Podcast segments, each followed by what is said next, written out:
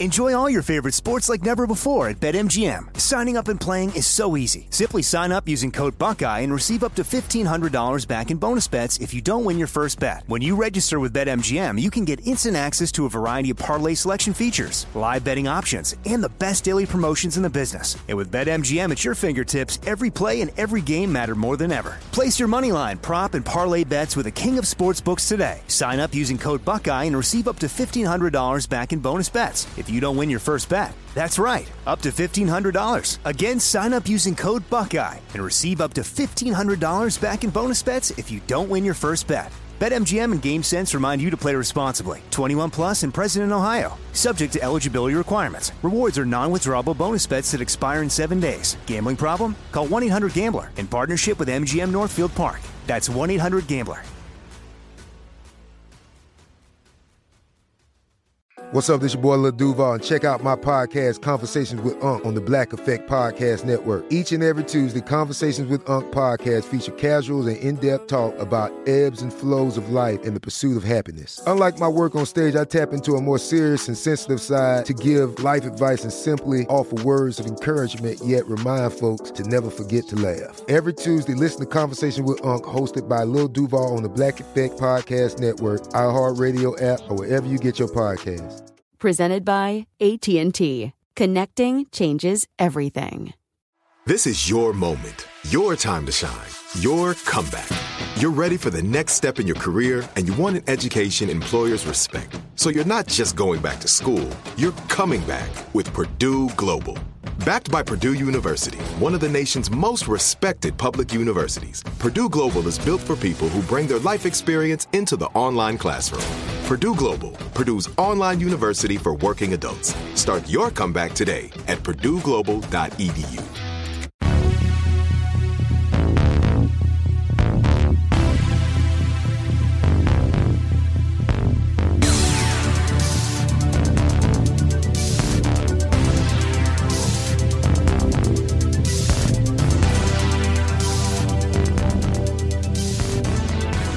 listening to 100 Words or Less with Ray Harkins. Good afternoon, morning, evening, whatever time it is, wherever you're listening to this. Hello. I hope, I hope this this finds you well. This podcast that you're listening to is all about independent music. You know that. I know that. But for those of you that is the first time listening to this thing, thank you for joining on this very epic journey in regards to independent music and the people that create it, uh, consume it, profoundly affected by it. It's all really meaningful to us. And the guest this week is a, kind of a random one. And when I say random, it's because it's a new band. The band's called Choir Boy. Specifically, it is a the brainchild of a person named Adam Klopp. And I fell in love with this record uh, pretty much from the first listen. Uh, I just uh, I, it, it got sent to me and it was one of those things where I just was, uh, you know, right place, right time sort of thing. Was like, oh yeah, I'll check this record out, and I love it. It's that whole sort of like electropop, like drab majesty, like that sort of stuff. But uh, it is just, it is so catchy, so good, and I had to have Adam on because frankly, there. Uh, I mean, you you can look at the record cover. I, I encourage you to Google it. The record's called "Gathering Swans." It came out on uh, Dais Records. Uh, I want to say about uh, April or May of this year. And it, you first of all, you should listen to the record. But a lot of people I've seen actually on social media being like, "Oh, I didn't listen to this record because I found it. Uh, you know, I just the the cover was off putting." And it's one of those things where it's like I could see that, or like someone may have written it off as like a, you know, like a cheesy SoundCloud rapper sort of thing. It was it, it was interesting for me to view it through that lens. Like you know, I wasn't off put by the uh, artwork, but I was just kind of like, oh, I don't know, let's check this out. But anyways. All that to say, this is a band that you absolutely need to check out. You need to listen to it because uh, this record blew me away. So I had to have Adam on, and we talk a lot about his very interesting background, coming from a very religious household, and uh, yeah, just a lot of interesting experiences. So, how are you doing? Like, we're all managing, putting our head down, trying to get through all of the things that we're getting through. Actually, all last week, I didn't work at all. and I found myself looking at screens just far less in general, besides the screen of a video game, which I was playing pretty pretty profusely with my son. But um, it, it, I don't know, it just raises the panic level down a couple of notches. And I realized that that sometimes isn't a good thing because you need to be paying attention to the world around you. But then I just also found myself being like, well, all the ins and outs and the machinations that uh, you care about on a daily basis can maybe sometimes be tempered with the fact that you don't need to have shooting into your brain every possible moment of the chaos that surrounds you. So, I don't know, just a general observation. But as always, you can email the show 100wordspodcast at gmail.com. Please share the love of this show to other friends of yours because I I love when I get people diving into this particular show messaging me on social media, emailing me being like, "Hey, I showed a friend, they really like it." And then like honestly, maybe a couple months later, the friend writing me be like, "Hey, I, I, heard this from my friend," and just that that web we all weave when we're recommending music and movies and all that other stuff. So, anyways, spread the word where you can because uh, I just always like to uh, have new people that need to be listening to this thing listening to it. So. Here's my discussion with Adam. And of course, I will talk to you at the end of the episode telling you who the guest the following week is. Okay? If you didn't know that happens, that happens. So here's Adam.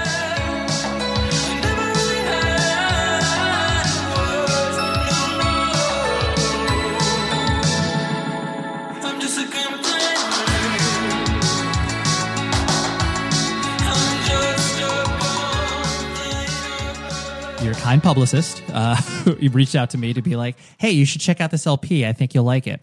And um, you know, it's one of those things that, uh, like w- whatever, working in the music industry, and you know, you get sent a lot of music, and then uh, it, it's very rare that stuff just kind of like you know really kind of peeks its head above and be like, "Oh, yeah, this is like actually really good." And your uh, your most recent LP and frankly all the other music that I checked out of yours did that. So good job, way to go, oh. way, way, to not suck. Thank you so much. You're welcome.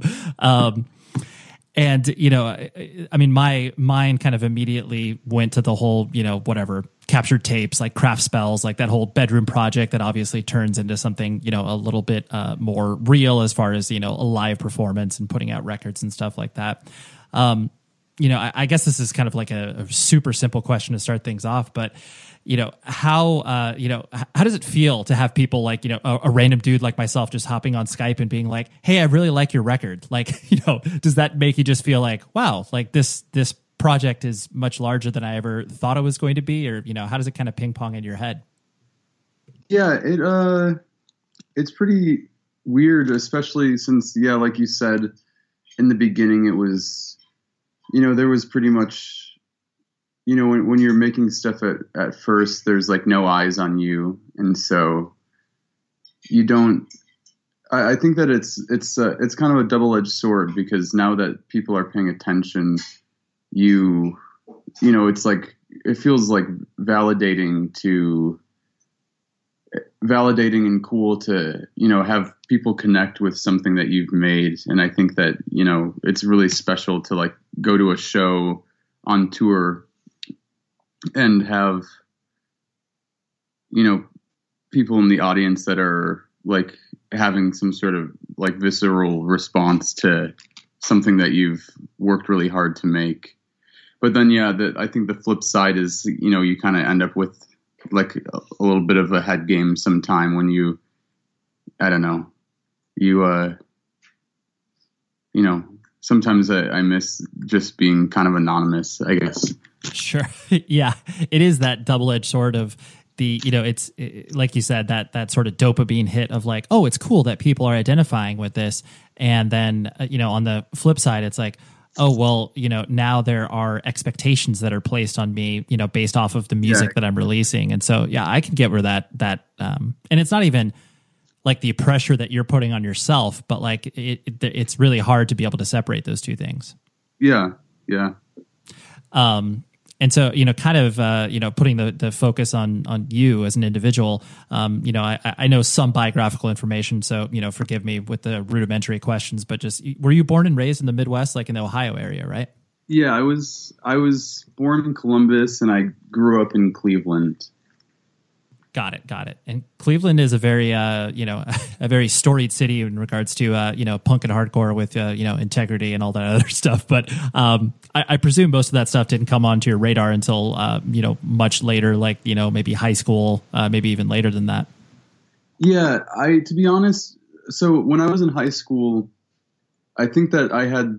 It's weird to think back because I feel like I had all these phases that I went through really rapidly where like I would be really obsessed with a certain style of music for like two months, and then it'd be like, okay, I don't like, uh, you know, I, I, you know, I don't know if that makes sense, but you know, I guess you just like, uh, nowadays I feel like it's rare for me to, you know, get excited about music so much anymore. But back then I could, you know, it would be like, okay, like I'm 14, I'm I'm obsessed with Hellcat Records uh, I like you know ska and punk and like psychobilly and rockabilly and you know and then like six months later it would be like oh like that's that's baby shit. I like uh right.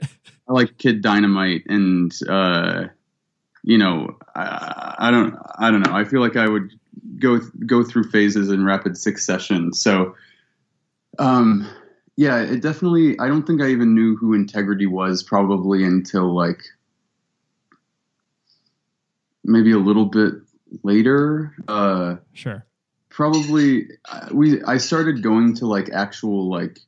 We would go to my friends and I would go to like bigger punk shows like like Rancid or Dropkick Murphys or bands like that, and then I think as we got a little bit older, we started going to shows that were like more actual DIY punk shows. Mm-hmm. Um, and uh, yeah, there were like splits in the scene where like yeah, some of our friends were more into like kind of the hardcore scene. Um, and so I kind of I never was like super into that that realm of hardcore. Uh, the the first band that I played in, we covered like I think we covered like one agnostic front song or something. So that was a band that I kind of I thought you know I listened to some of like the more like 80s 90s mm-hmm. stuff, but like once it kind of got more, uh, I think like the the scene of hardcore that like came out of like Gorilla Biscuits and Agnostic Front and like the you know, like the New York, Boston scenes. Uh, I was like familiar because my friends liked it, but that wasn't really something I was super into personally. Sure. Well, and I mean, I can see the uh, through line that you can connect with, you know, getting into a band like Dropkick Murphys and their touch points with, you know, those style of bands rather than the more metallic stuff that, you know, could be coming out from, you know, the, the Cleveland scene at large, where it's like, well, it's not, you know, like I mean, clearly, you know, bands like Integrity and all, all that other stuff have connections to punk, but you know, sonically, it's a little bit larger of a gap yeah. to jump. There were, I mean, I did go to shows like that would probably be kind of in that scene. There was like a house venue that I went to a few times called uh, the Tower, and I think that they did like they did all sorts of crazy like I think noise shows and punk shows, but they would have shows that I think were, you know, no, never a band as big as Integrity, but kind of, I think bands along those lines would play there. Sure.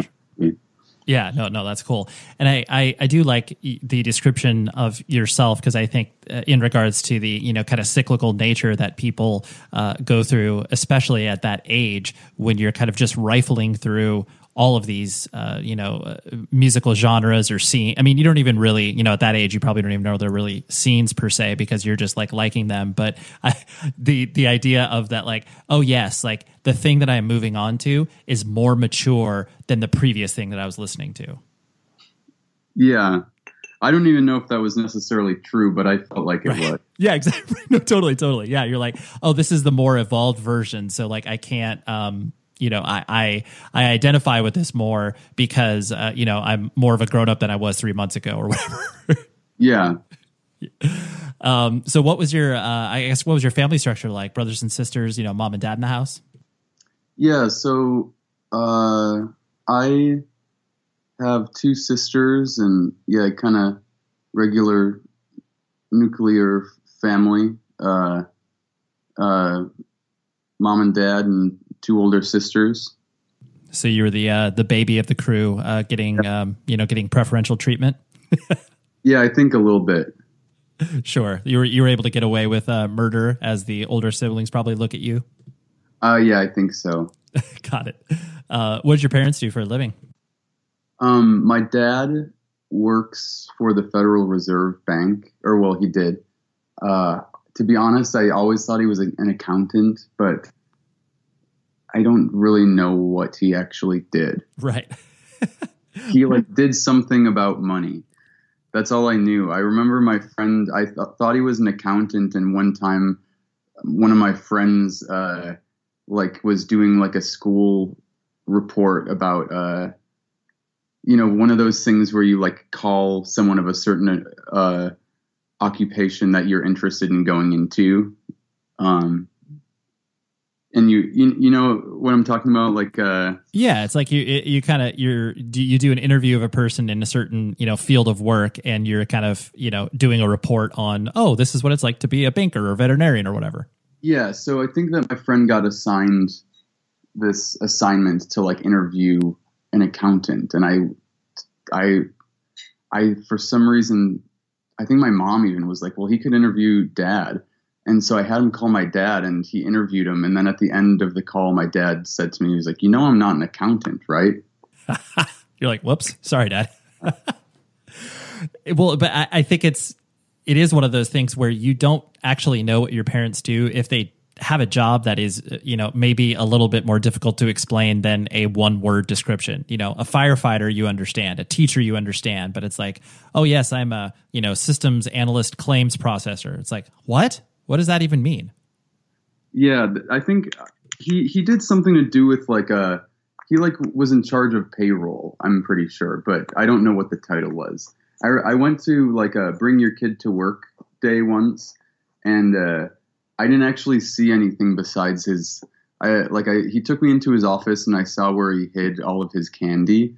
And then, other than that, like all the kids were like whisked away into a big group where they showed us like a big vault door or something, and then they gave us a bag of like shredded money because they would like uh, retire money at that location or something, and you could get like as a souvenir like a bag of shredded one dollar bills. So cool. Yeah, I re- I definitely remember uh, you know doing family vacations to Washington D.C. and visiting the Treasury and them having those like you know uncut one dollar bill sheets or whatever that obviously you couldn't cut and circulate, but yeah, just had like wait a minute, like you, you don't use this money? Like I don't understand this. What do you mean you shred money? Yeah, That's funny. Um, and so uh, like you, and was your mom at home taking care of uh, all of you guys? yeah. So she she worked part time uh, as like an assistant uh, for my grandma, who was uh, she's the president of the Ohio League for Nursing, which is like a a group. I think she kind of I don't know if she helped found the, group or, but she yeah, my mom uh, you know helps set up like nursing conventions and stuff like that. Got it. Got it. Um, and then what sort of, uh, you know, what sort of kid did you find yourself being as you were, you know, going into elementary school and maybe junior high? Were you, you know, uh, quiet and reserved, you know, outgoing, sports person? What sort of lanes did you, uh, did you try? I was kind of spazzy. Okay. I uh I I think I I wasn't a I was outgoing, but I was very uncool. I think in hindsight. Sure.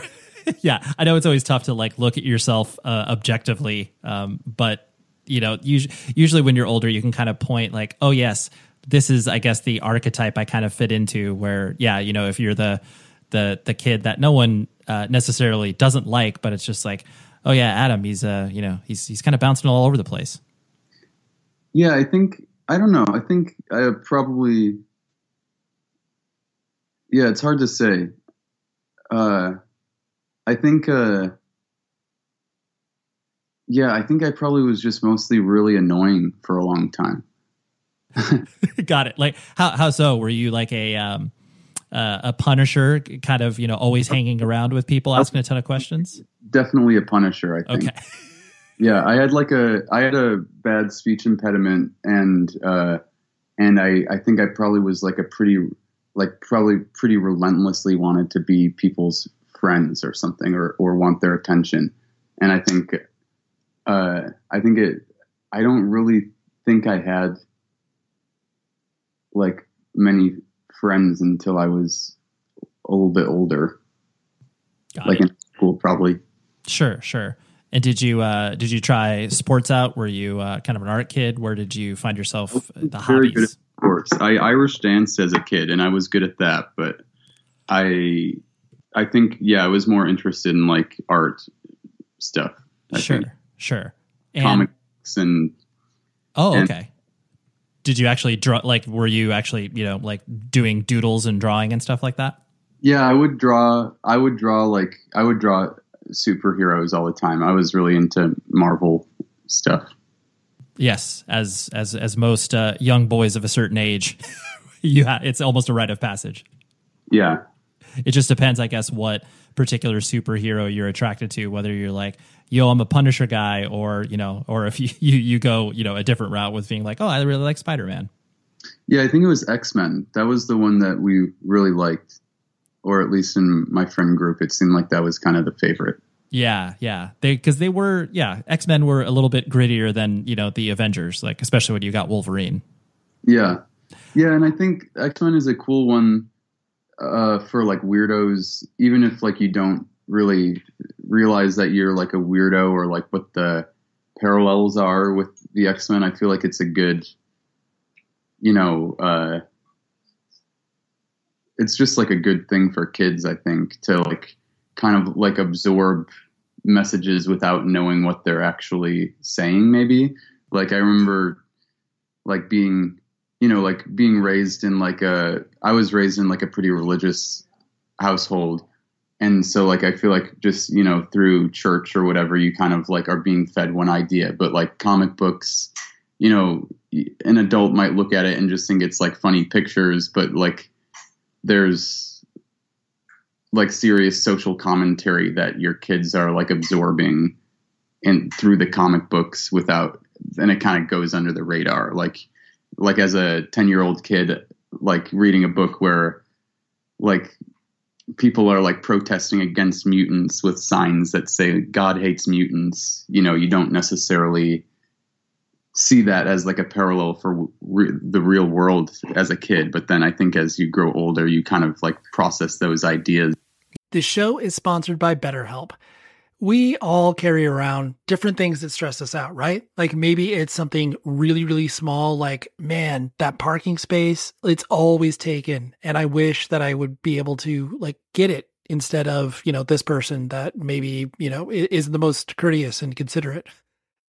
I know that's something very random, but it's true. We all experience different things throughout the day that trigger us in so many different ways.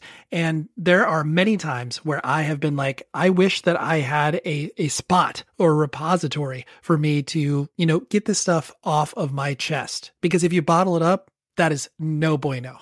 And then all of a sudden you explode on a coworker or a friend or a family member being like, the parking spot. And people are like, what are you talking about? That is where therapy comes in. And I love working with BetterHelp because I'm a huge advocate for therapy, broadly speaking. So if you're thinking of starting therapy, please give BetterHelp a try. It is so easy because it's entirely online. It's designed to be convenient, flexible, and suited to your schedule. All you do is fill out a brief questionnaire and then you get matched with a licensed therapist. And if you are not vibing with the therapist for any reason, you can switch it out at no additional charge. Get things off of your chest with BetterHelp. So visit betterhelp.com slash Ray today to get 10% off of your first month. That's betterhelp.com slash Ray. Enjoy all your favorite sports like never before at BetMGM. Signing up and playing is so easy. Simply sign up using code Buckeye and receive up to $1,500 back in bonus bets if you don't win your first bet. When you register with BetMGM, you can get instant access to a variety of parlay selection features, live betting options, and the best daily promotions in the business. And with BetMGM at your fingertips, every play and every game matter more than ever. Place your moneyline, prop, and parlay bets with the king of sportsbooks today. Sign up using code Buckeye and receive up to $1,500 back in bonus bets. If you don't win your first bet. That's right, up to $1,500. Again, sign up using code Buckeye and receive up to $1,500 back in bonus bets if you don't win your first bet. BetMGM and GameSense remind you to play responsibly. 21 plus and present in Ohio, subject to eligibility requirements. Rewards are non-withdrawable bonus bets that expire in seven days. Gambling problem? Call 1-800-GAMBLER in partnership with MGM Northfield Park. That's 1-800-GAMBLER. Are you still searching for your perfect place to call home? Well, now is the time to buy at Fisher Homes. If you're looking to move in before the end of 2024, May could be your last opportunity to start building your dream home and close before the year's end. If you're hoping to move in even sooner, Fisher Homes also has homes that are move in ready and waiting for you, where you can start enjoying the benefits of homeownership even faster. Schedule your personal tour with a new home advisor today at FisherHomes.com and make this spring the season you find your perfect home sweet home. Listen, band merch is something I'm very passionate about. Like I've spent uh, I've spent a lot of money on band merch over the years. And rockabilia.com is your solution for the best band merch around. First of all, use this code PC100 words that gets you 15% off your order. And it's uh it's an incredible incredible website and an incredible company. All officially licensed stuff. You can find pretty much anything you possibly could want there whether it's t-shirts, long sleeves, hoodies, sweatshirts, posters, puzzles, anything, collectibles. They have it all. It's shipped from the Midwest, so it gets to you very quickly. I've ordered from them multiple times, and I've received stuff actually quicker than I anticipated.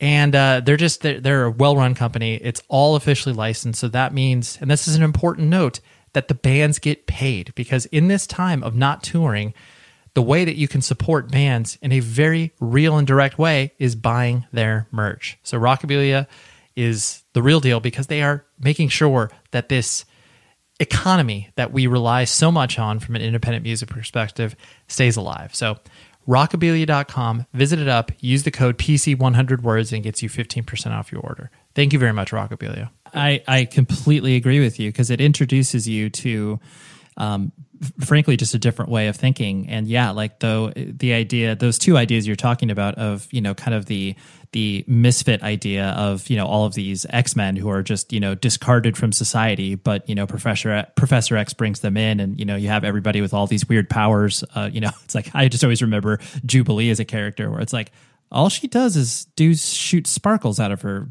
her fingers but like she's still cool. And uh, it has that that notion of like everybody is welcome in here, even though the outside world doesn't welcome you. And like you said, finding that um, you know that pop culture uh, connection that it's like okay if and like you said you weren't able to vocalize it but you're like okay someone else feels kind of the same way. And there's a different train of thought that isn't necessarily being shown in you know uh, my sunday school class or whatever. Yeah. Yeah um, and it, I, I, was going to hit that a little bit later in regards to you know your religious upbringing. So this it basically was a strict Christian household, or were you Catholicism? Like what what sort of strain were you? Uh, LDS, which is Mormon. Yeah, sure. Um, and that yeah that is there. I guess this. Uh, forgive pardon my ignorance, but uh, I never really knew that there was a uh, was there a big Mormon contingent in um, uh, the Cleveland area, or is that just um, no, it's not actually very big, but uh, there is a lot of history in that part of Ohio. Um, because the like the early church in the 1800s, like the 1830s, I think, when Joseph Smith was first starting the church, um, they like moved around a lot um, because of like uh, you know persecution or whatever, you know, various reasons but I think after he founded the church in New York, they moved to Ohio. Um, and that's where they built the first Mormon temple. And so there's like all like a several like historical church sites like 40 minutes away from where I grew up. So there's like not a there's not like a very substantial church membership there in that area, but there, you know, there is like, you know, church history, so to speak. And sure, right, yeah. In their in their migration from, uh, you know, what was it like upstate New York all all the way to Salt Lake City? Yeah, that, yeah, yeah. Um, way. Right, exactly. Yeah, you got you got to stop at fort different forts for supplies, and then you know spread your gospel or whatever. I don't think that they were actually initially intending to go all the way to Salt Lake. I think that there was like a point in time where like Missouri, they thought Missouri was going to be. It was like I, I want to say that they went. I I, uh, I want to say they went um, New York. I think it's they started Palmyra, New York, and then I think they went to Kirtland, Ohio, then maybe Nauvoo, Illinois, and then uh-huh. Missouri, or maybe I'm mixing one of those up. Sure. But, but yeah, it wasn't until Joseph Smith died that Brigham Young, like the second prophet, like did the big leap to all the way to Salt Lake. Right, right, right. Um, and uh, you know, kind of, uh, I guess, kind of because of that uh, upbringing, you were doing the, uh, you know, I mean, church every Sunday. You know, because forgive me, just because I was not raised in the Mormon Church at all. Like, there's no, I guess, I guess there's a version of Sunday school in the Mormon Church, or is it called yeah, something different? Sunday school. I think they actually call it Sunday school. Okay.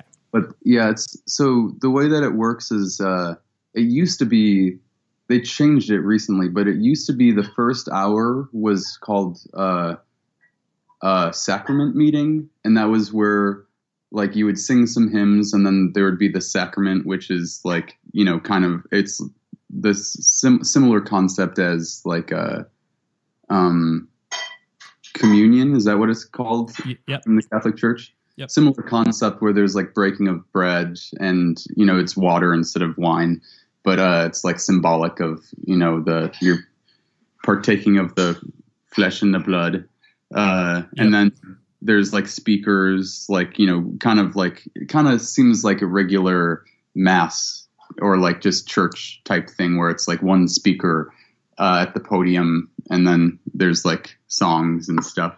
And then it breaks out into like individual meetings for like two more hours. And it's like Sunday school and depending on your age, you go to different different classes and stuff.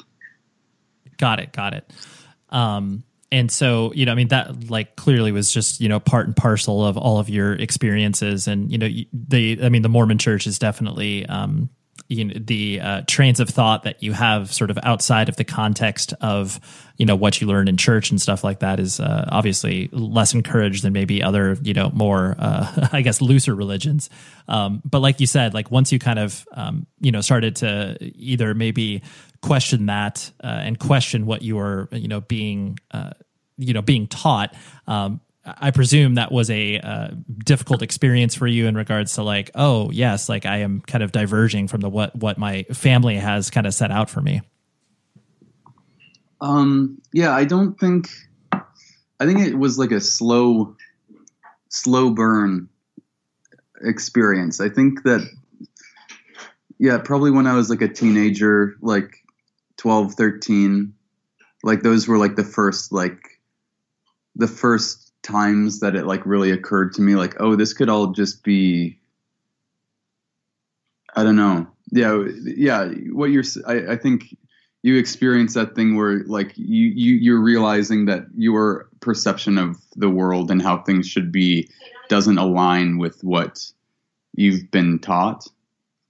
And so when it's like a religious thing and not just you know human you feel like there there's like an like a i think there can be a greater internal struggle where basically the even like certain scriptures basically will tell you that that line of you know like that line of thinking is like prideful and a sin essentially. So you're kind of set up when you when you know for, for like you know a guilt trip when you're like wow this this all seems pretty crazy and not very real. Um, sure, sure. and then you kind of uh, you know, I think uh, there's like specific scriptures that actually say that, like, if you, you know, the I can't the the the popular phrasing is like the learn the learned think they're wise or something like that, where it like uh, I can't remember what scripture it is, but there's like specific like ideas that you're conditioned with to like protect against.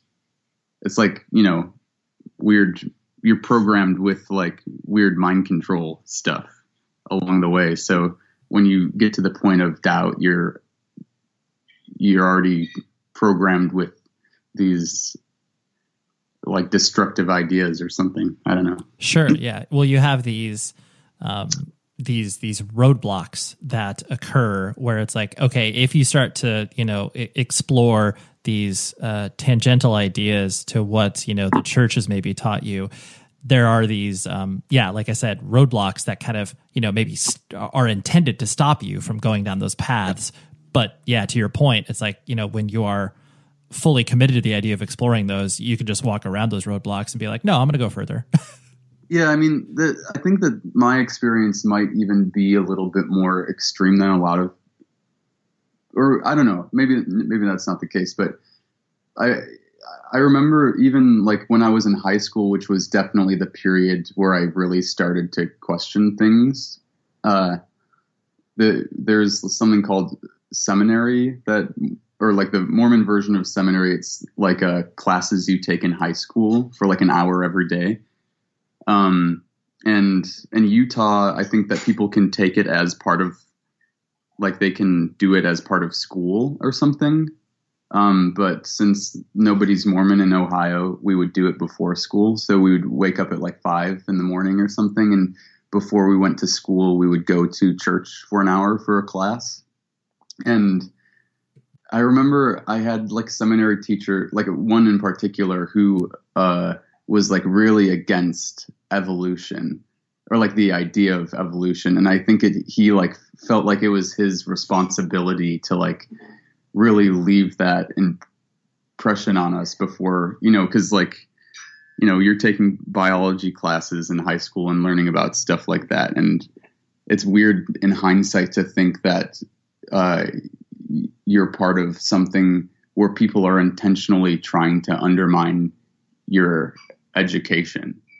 Uh, you know what I mean? It's- totally. it's You have these Yeah, no, for sure. You have these two completely uh, alternate realities that are being presented to you, and it's just like, wait, how how are the both of these supposed to exist like mutually exclusive to one another? You know? so yeah, I totally understand what you're saying. Um, and then you know, kind of as you were you know exploring this, and then obviously trying to figure out you know who you were not only musically, um, but you know just as a person, like in high school. Um, you know when when you kind of got into you know punk and these these subcultures uh, i presume a lot of that was also uh, kind of a catalyst for you to you know kind of venture even further away from religion? Yeah, um I think I mean I was going to punk shows.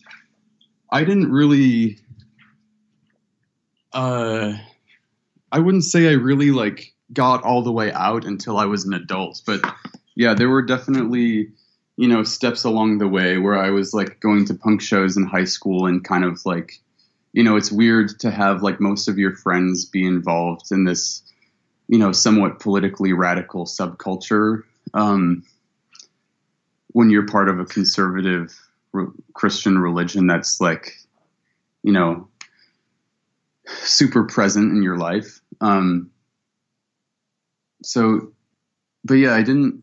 I think you know I kind of just you know I don't know. It's weird though because I, I I still have friends that would consider themselves pretty radical feminists that are you know still make Mormonism work in their lives. So some some people can make it work, but I you know ultimately just realized I didn't believe it was true at all, and and so I didn't.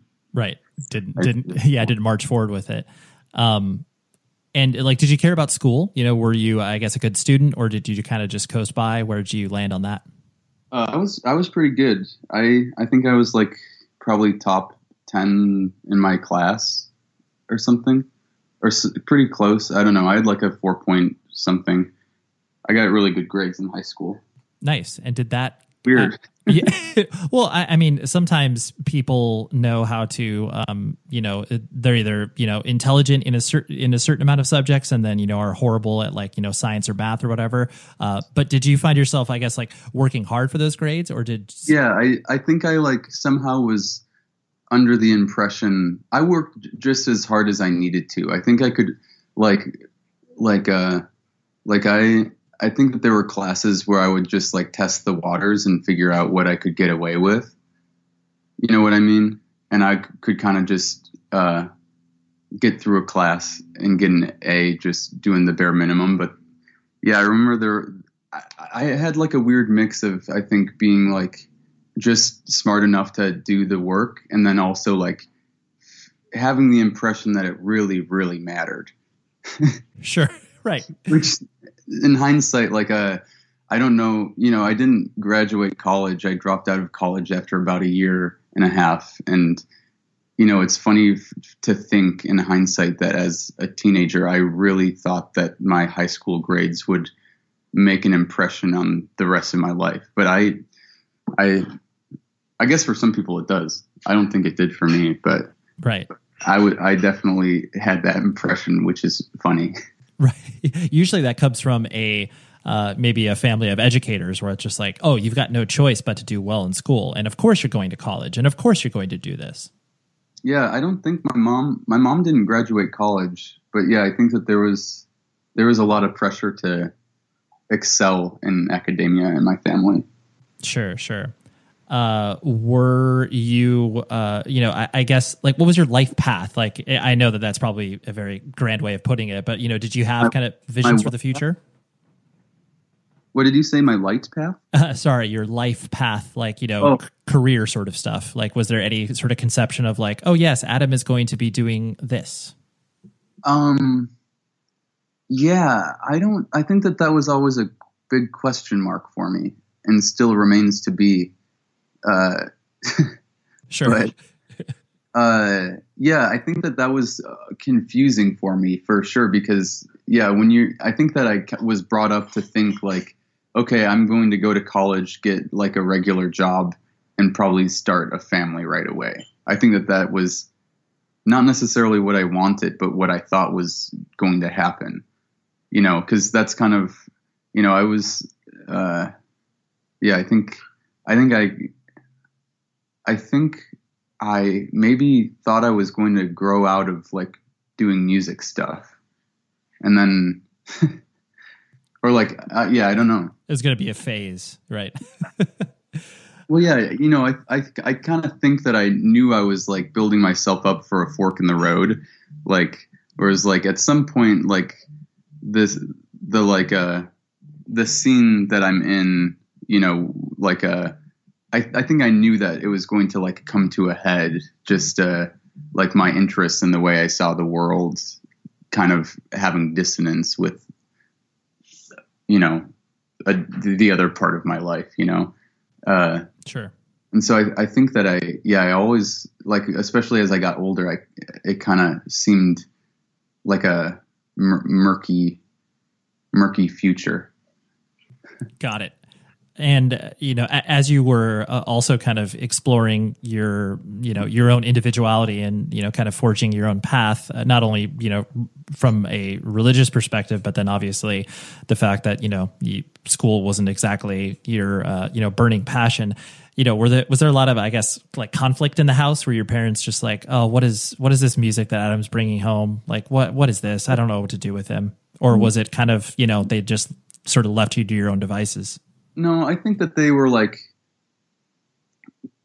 I think that they were, you know, they didn't necessarily get get it all the way, but they weren't like you know, I think that there you know, there were times where I would like have like lyrics of a band out that like uh, like the band I was in was like going to like cover or something like that. And I, I remember one time my mom was like, I found these, you left these in the printer tray. And I just want to make sure that you're not saying these words in your band. Uh, so good. Uh, which, you know, at that time I was like 14.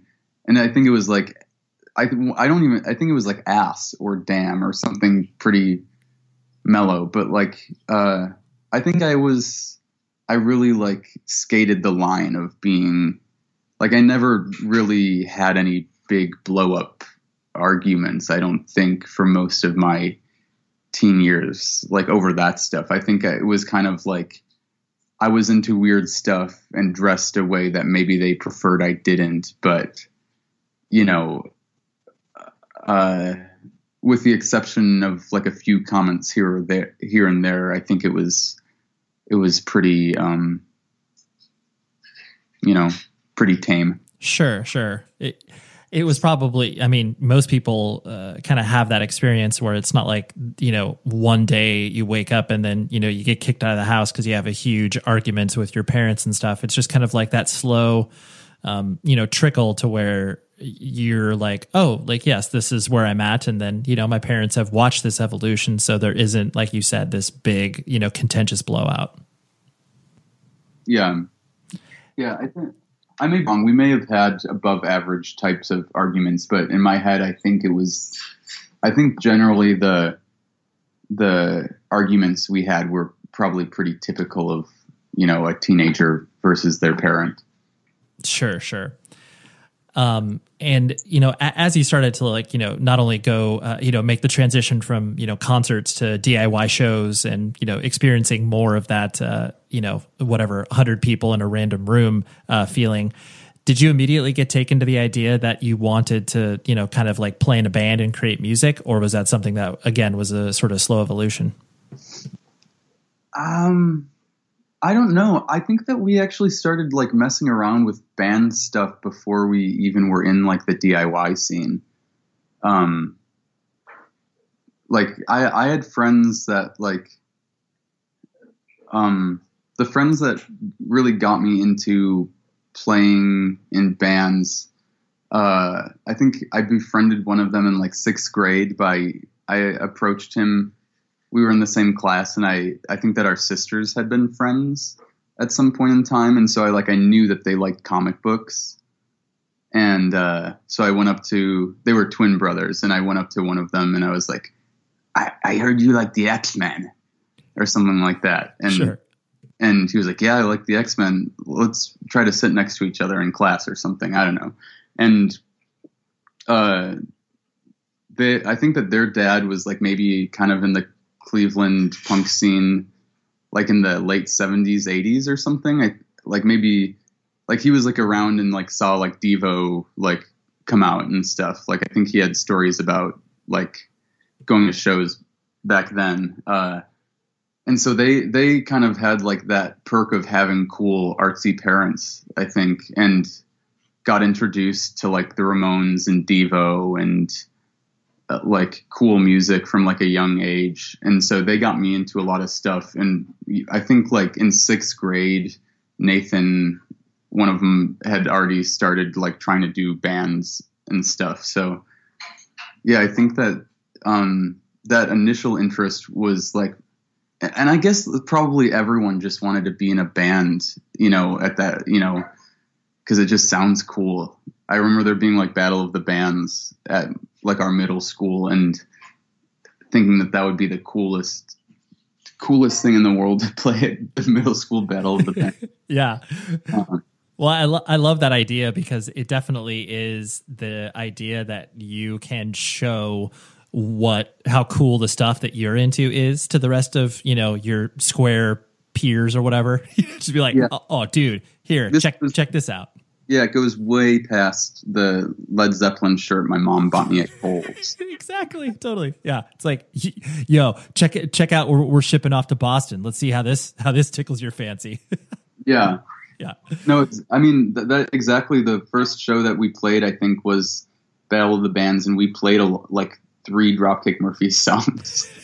dude so good i love that um and so i guess at like what what were you playing in the band uh were you singing I drums? sang. okay got it um yeah, I, I think my parents probably have a pretty funny recording somewhere. oh it has to be yeah it has to be unearthed um and uh, then you know as you started to kind of you know experiment and maybe do less covers and stuff like that did you play like in an actual uh, band that you know sort of uh, you know gigged out or toured a little bit or is choir boy essentially your first real sort of touring experience Um, so yeah, I, there was a, a few bands in between, like when I was in college that I toured with, but I, I never went on tour I never went on tour in high school. Um, I like I think I got I got kicked out of that band, which is funny. Um, but we started playing like real shows at like probably summer before high school. We had like an actual show at uh like a punk venue like in Cleveland. I think it was called the Pit. It was nasty. And I think that um our bassist uh who was kind of like the ringleader, he networked with some other local bands on MySpace or something and got us a real show. And I think that like I think everyone pretty much knew that it was like a big joke or something. Uh, in hindsight, because uh, uh, we were called the Riot Boys, and it was like like inspired. I think we were like kind of trying to be like a pub rock oi band or something. Like we, um, yeah, and uh, we were. I think that some of the people that we were playing shows with were like adults, and so they they knew like you know these 14 year olds that can't don't know about getting a guitar tuner or like you know can barely play are just like making fools of themselves but they're called the riot boys and they're middle schoolers. Sure. It's like it's almost like the uh, you know the the novelty of it is obviously way more important than you know you guys actually being quote unquote good. Yeah. Yeah i don't i don't know. I i uh i think that they probably started doing better after i got kicked out of the band. I found out from a girl in study hall that they had kicked me out just just like how you're supposed to solve conflict when you're in high school or junior high. Yeah. Yeah. Indir- indirect and uh you know maybe with friends of friends. Yeah. But but yeah after after i did like i started playing like acoustic just like so like i i would like go to open mic nights and stuff and set up shows at coffee shops in high school and then after that. And then uh and then in college i played in a few bands uh that went on tour but nothing super serious. Got it got it. And that you know when you mentioning you know college because i know that you moved uh you know to provo and then obviously experienced the salt lake city area um for that college or for that one year of college experience. Um you know that's also a supremely interesting you know diy scene as well just because they're you know not only with you know punk and hardcore and indie rock and like there's just so much going on because of the um, you know the nature of that entire city being uh, surrounded by you know Mormonism and and, and that sort of stuff. Um, did you, I guess, like your experience in in living there and kind of you know starting your uh, your your journey to you know doing more of your own musical endeavors? Yeah, I loved it. It was uh, Provo living. So I lived in Provo initially, um, and that the scene there is very weird. Um, because there the, when I first moved there, there was like a pretty cool like punk rock and roll scene going on, but then there's like also the, a more like mainstream indie scene uh, that's like really big there, which is weird. There's this one venue called uh, Velour, um, and like three years in a row, there was like bands from that were like the big velour bands that were like getting legitimately very famous. Like there was first there was a band called Neon Trees. Oh yeah. Uh, and then after, like shortly after that, Imagine Dragons became the next band. And then for a minute there was like just like random people getting signed to like major record labels that were just like local local people. Um, so yeah, there was simultaneously like like still like kind of like a punk DIY scene and then like the in like the I, I don't know how to describe it really, but there there was like a, a really competitive like scene of bands like really trying to like go pro and get like actually famous, which was really interesting to you know kind of like you know play shows in both worlds and you know just see you know both sides of that Enjoy all your favorite sports like never before at BetMGM. Signing up and playing is so easy. Simply sign up using code Buckeye and receive up to $1,500 back in bonus bets if you don't win your first bet. When you register with BetMGM, you can get instant access to a variety of parlay selection features, live betting options, and the best daily promotions in the business. And with BetMGM at your fingertips, every play and every game matter more than ever. Place your moneyline, prop, and parlay bets with the king of sportsbooks today. Sign up using code Buckeye and receive up to $1,500 back in bonus bets if you don't win your first bet. That's right, up to $1,500. Again, sign up using code Buckeye and receive up to $1,500 back in bonus bets if you don't win your first bet. BetMGM and GameSense remind you to play responsibly. 21 plus and present in Ohio, subject to eligibility requirements. Rewards are non-withdrawable bonus bets that expire in seven days. Gambling problem? Call 1-800-GAMBLER in partnership with MGM Northfield Park. That's 1-800-GAMBLER.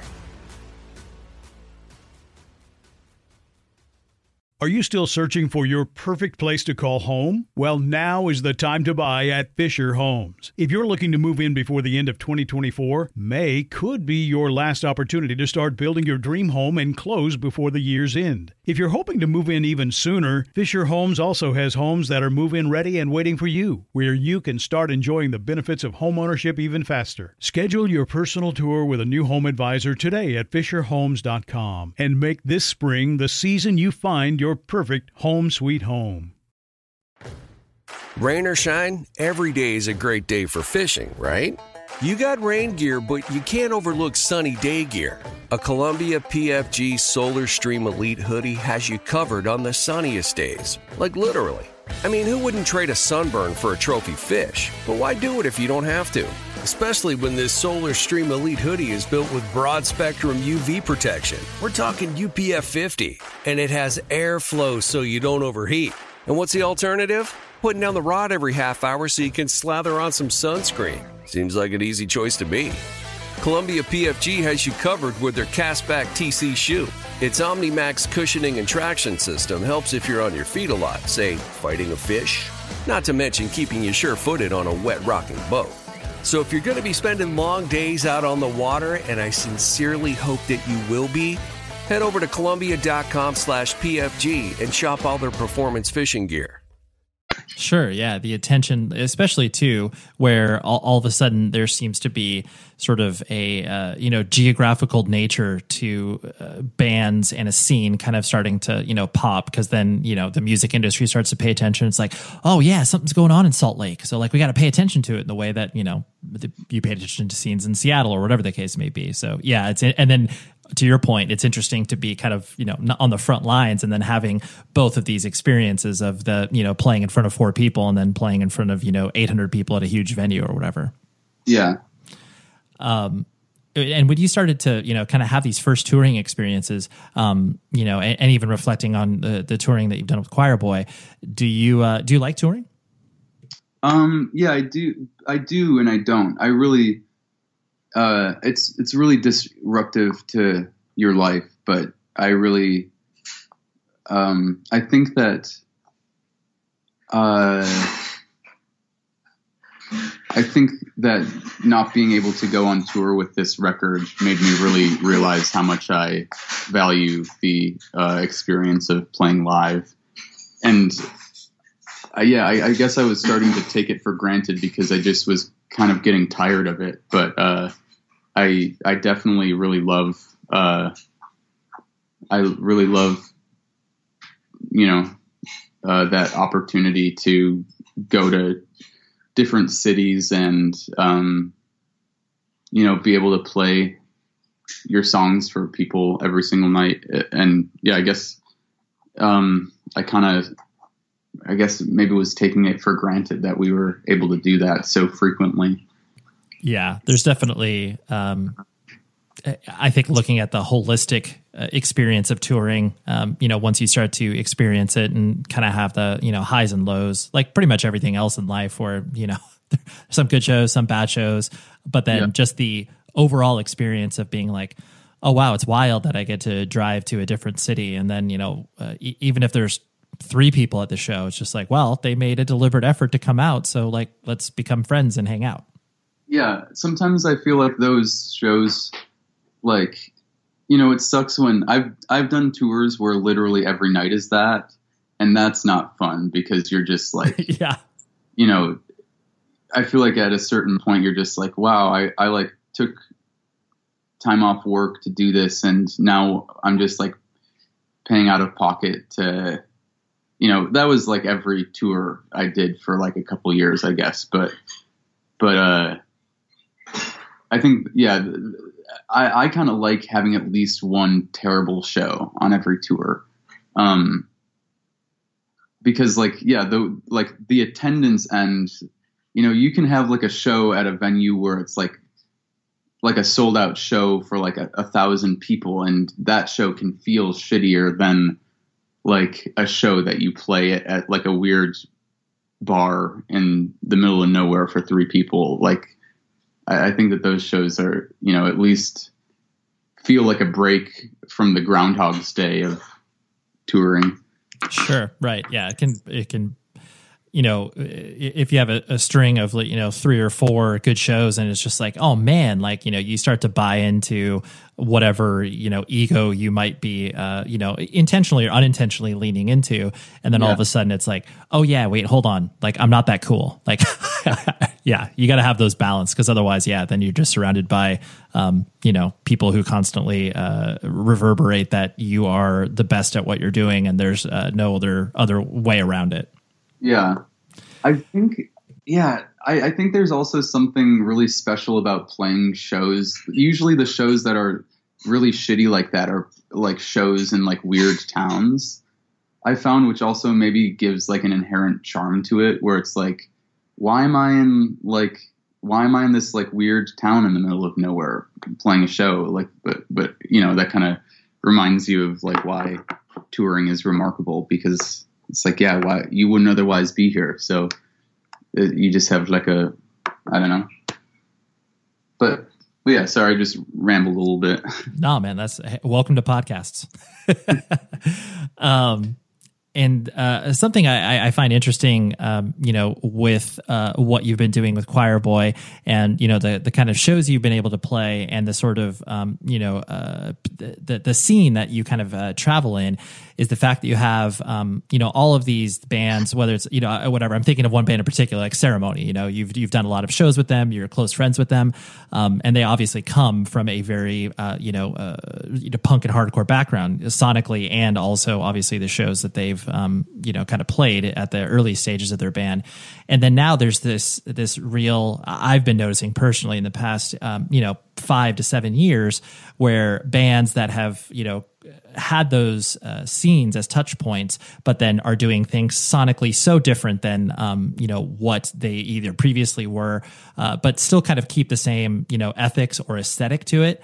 Um, have you been kind of you know uh, I mean obviously you've noticed it because you you know exist uh, you know right in the middle of it, um, but you know have you kind of noticed that um, I guess more uh, freedom to uh, express yourself in ways that might not have existed whatever ten years ago where you needed to kind of you know stick in your lane and kind of kind of stay in it? Um, yeah, I guess. Um, I know, I, it's a, I know it's a tough question. I, I it, it's just, I, I guess it's a, and I wouldn't even call it a trend because you know that makes it sound like someone's trying to capitalize on something or whatever. But just the that that notion of like, oh yes, like I came from a certain place. This is the fabric of who I am. But musically i'm going to do more than you know just these whatever you know minute and a half long songs or whatever yeah well i never really like with the exception of like one band like after the first like i i feel like i existed in like a punk scene but i never really played in that many punk bands in recent years. You know what i mean? Like uh or like at all. Like i i feel like i always was kind of like the kid like a like I existed in like a DIY punk scene, but I, I feel like I always kind of like was just you know doing like pretty music. You know what I mean? And I think that maybe maybe what you're describing I think that you know I felt like I had like friends that were kind of dismissive of it, it, maybe because it wasn't palatable because it wasn't punk or something. Um, but I never really felt like uh,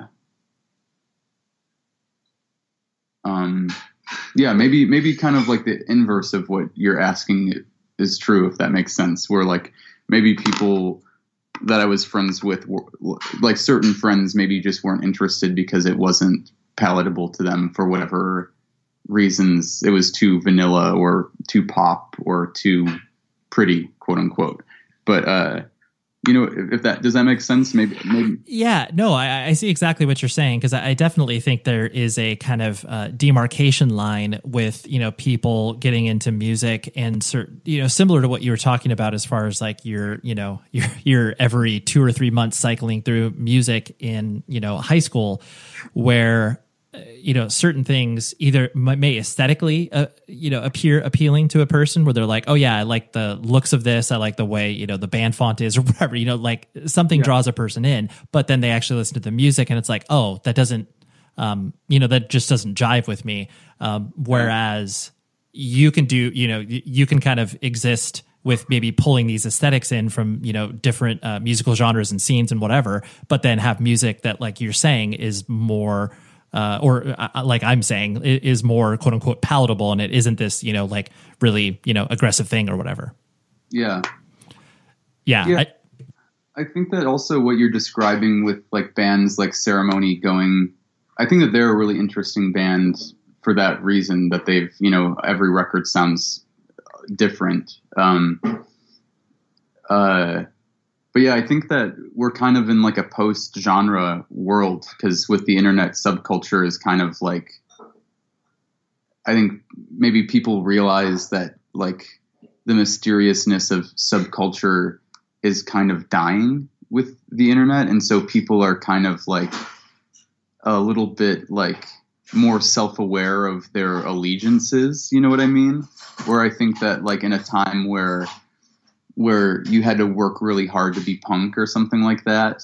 You like only liked punk and you wouldn't even like maybe you have like guilty pleasures that you like, but you wouldn't tell your friends that you listen to Steely Dan or something. Uh, I don't know. Maybe that's not true, but no, yeah, I, I, agree with you. I, I, think that there. I mean, the the train of thought that people um, you know, are more well versed at a wide variety, variety, variety of genres, I think is true. I definitely think that maybe the knowledge of those genres is maybe, you know, kind of like skin deep, so to speak, where it's not as like, you know, oh, yes, I'm getting like, you know, if I'm into ska, I'm not only into ska, but I'm into like, you know the the D rate and F rate bands that are of that scene. Whereas like, yeah, now that there's more um, it, it's kind of spread across where it's like, oh yeah, I know that you know top one or two bands in each one of these you know uh, you know bedroom pop lo-fi genres or whatever you don't want to describe them. Yeah, but yeah, uh, I, I, see. No, I totally I, I, see what you're saying. So yeah, there's there's definitely a lot of uh, you know in, interesting ways in which people explore music now. And, and i think that's what makes you know uh, the label that you're working with and the music that you're putting out um, you know so interesting because it's obviously connected to the diy nature of everything that you know independent music thrives on. But there's the idea that this can you know appeal to people who have no touch point to that whatsoever and they just like the music for what it is. Yeah. Have you had that kind of experience with people kind of just like randomly being exposed to choir boy and obviously not um, you know having a sort of you know nerdy in-depth awareness of of the stuff that maybe you or I are into um, and just kind of like oh yes like I, I really I like choir boy. Like you know I, I don't where where you where's your next concert? Like that sort of stuff. Yeah I think you, you know uh, we've had that experience of like you know interacting with people at shows where it's like you know at, when you first start touring, your shows are generally going to be set up by your friends, like, or at least that's my experience. Where like, you know, I set up shows for a long time, like DIY shows locally, and I guess that's kind of like the process. Is you you like in order to tour, you kind of have to have some connections, I guess, or friends places uh, starting out, or that was my experience. Um, so like earlier on all your shows are set up by your friends um, and so like it kind of feels like you're playing for like an audience of peers where it's like you're all into the same shit and you all know the same like group of DIY bands or something like that and um, then yeah, especially playing with like bands like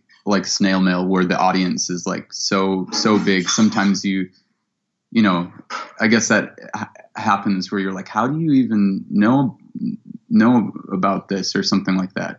Which is weird to have that attitude, really, because it really shouldn't matter. But Yeah. but but yeah, I think it's cool when when people that like unlikely you have like unlikely folks as fans or something. I mean, I, I feel like hopefully it has the same.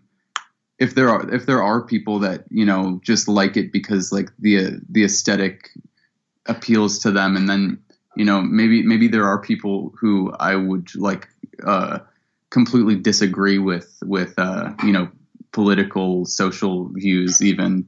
Maybe you know I could see you know because Choir Boy isn't like a super aggressive uh, uh, in your face band in terms of like uh, pushing politics. I think that the, that stuff is embedded into the songs, but um, yeah, maybe it could be an X Men for an an adult. yeah no totally totally it's like oh yeah this is uh, this is cool and this is why i like it um you know it, it's it's not um so uh, you know, obscure and steeped in trying to be, you know, this secret society. It's like, no, we want to be, you know, welcoming into everybody who has a affinity for our music, as opposed to, you know, trying to be part of a cool kids club or whatever. Yeah, Yeah, I, I, I think it's it's tricky because sometimes you know you like sometimes I do miss that where it's like I like I miss the charm of like DIY shows where it's like oh I I know that like this night I'm gonna see so and so in Portland because they set up the show and I'm gonna see all my friends and and now it feels less like that but I do think that it's like you know it's a nice you know reminder about like to not buy into the uh, bullshit social clout of being in a scene or something like that. Yeah, for sure. Um, the last thing I want to hit on was the uh, you know the idea of what you know you've been doing you know musically with Choir Boy and the fact that you know I mean you're doing Choir Boy probably not from a sort of full time I'm making a living off of my band perspective. You're obviously living a real life as well. Um, you know, how do you kind of, uh, I guess, you know, balance like the, you know, sort of business aspect of what it takes to kind of run a band and, you know, get paid for shows and make merch and all that stuff um, versus, you know, kind of the ar- artistic creation of it as well? Oh yeah, that's that's tricky. Um, sometimes it does feel like you end up doing a lot more like uh, feels like like you said chores or something like that where it feels like unrelated to the creative side but you you kind of have to juggle all of these things. Um um yeah i don't know. The balance sometimes i resent it but i think it's just part of I don't know if I'm really answering your question in the way that you were looking for it to be answered, but No, no, no. Just, to, I mean, it- but I it- have found a good balance. I I think I, I still get like irritated, you know, but it's you know, I think uh, it's similar to touring where like sometimes I'll be like, man, I wish things were the way that they were before, where it was all just, you know, I just get to make songs that I want to make, and that's the extent of what this experience is, you know. But then I think back on, you know, you know, I, I just have so so many opportunities that I've had from, you know, like I, yeah, I think it, it's kind of like a dream come true to be able to, um, to tour at the level that we have, and I have so many friends that are, um, really talented and have like amazing projects that haven't had that opportunity that deserve it. So, you know, I feel like it when I gripe about that stuff, I feel like you know it's it does suck a lot of times, but I, I think I just have to remind myself to be grateful for, you know, we we get to you know we've had the opportunity to release records on like a one of our favorite labels and play play shows with a lot of bands that we really love and admire and you know not so many most people don't get to do that so i think it's you know just something that you have to suffer through in order to do what you love Sure, yeah, there, yeah. Not everything is, uh, you know, all good all the time. It's like, well, I got to handle these things in order to be able to, um, you know, do these other things that I really, really enjoy. yeah Yeah, no, I totally get that. Well, yeah i think touring with ceremony is a cra- crazy one you know like because they were like huge even when i was in high school and you know cold cave and black marble and just so many bands i feel like it, it it really you know if i don't think i would have believed it if i had told myself you know f- five years ago or whatever that we would have those opportunities uh, you know i don't know Yeah, you're like, wow, that's uh, that's pretty wild to be able to at least even have that opportunity to do that, and whatever, um, you know, uh, unpleasantries I had to deal with in regards to you know the the commerce side of things. It's like, well, this is a still still a great opportunity. Yeah, exactly. Sorry, I'm, I'm I'm becoming less and less articulate the more I try to explain myself. But Hey, that's that's that's what we're here to do together, you know. well, Adam, I'll uh, I'll let you go and enjoy your uh, your beautiful weekend. But uh, thank you so much for hanging out, dude. I really appreciate this. of course, thanks for having me on. Yeah, no problem, dude.